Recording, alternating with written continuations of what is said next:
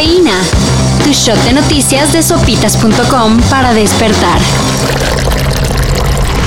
Mediante un video grabado, el mandatario mostró que permanece en la capital y aseguró que va a defender a su país. De toda la avalancha de información que se difunde sobre el conflicto Rusia-Ucrania, Destacó durante el fin de semana la expulsión de algunos bancos rusos del sistema SWIFT. el cual es utilizado por instituciones bancarias de todo el mundo para realizar transacciones transfronterizas. Filas que se extienden por cuadras completas en Moscú y San Petersburgo. Son miles de rusos que, preocupados, buscan acumular efectivo ante la incertidumbre financiera por la invasión de su presidente a Ucrania. La sanción fue decidida por Estados Unidos y la Unión Europea Y también implica congelar los activos financieros del Banco Central de Rusia y cerrar el mercado europeo a los principales oligarcas rusos. No está claro cómo compraremos comida y otras cosas si nos sacan de SWIFT. Toda la mercancía extranjera se paga con tarjeta.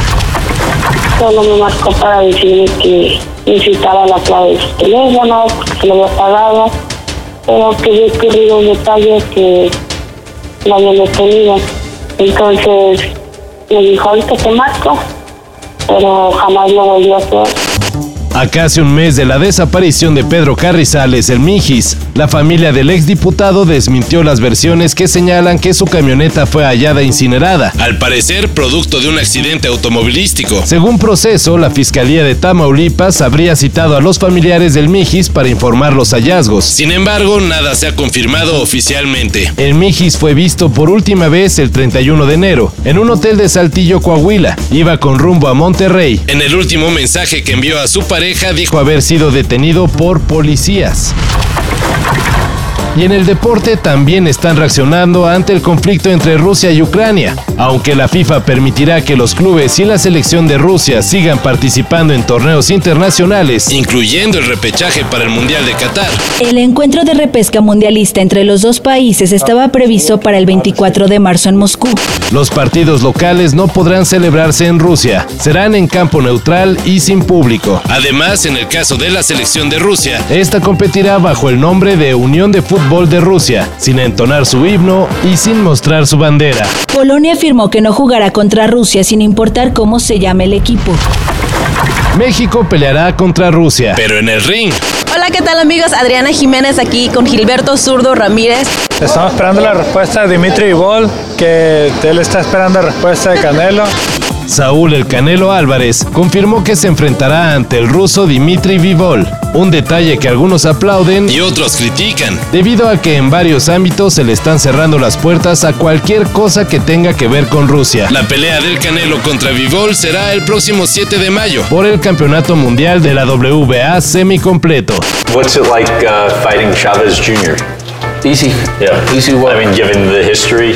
For me, no. It's for me, it's like easy work.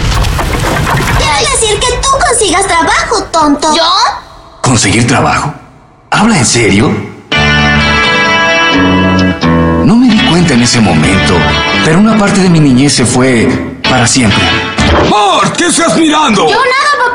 El trabajo perfecto no existe. Ah, pues si creen eso es porque no saben de Alexander Townley, un joven de Nottingham, Inglaterra, que gana 5 mil libras esterlinas por ver Los Simpson. Bueno, el trabajo no solo consiste en eso. sino también tratar de hallar posibles predicciones, así como varias que han servido para memes. Trabajo muy duro, como un esclavo. Y de... Ay, ya se me olvidó todo. Bueno, páguenme dinero. Un excelente empleado, Smithers. Una sonrisa en los labios y una canción en el corazón. Haciéndolo.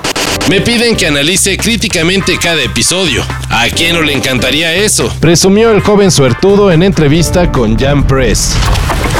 Para esto y mayor información, En sopitas.com.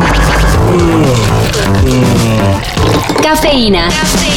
Shot de noticias de sopitas.com para despertar.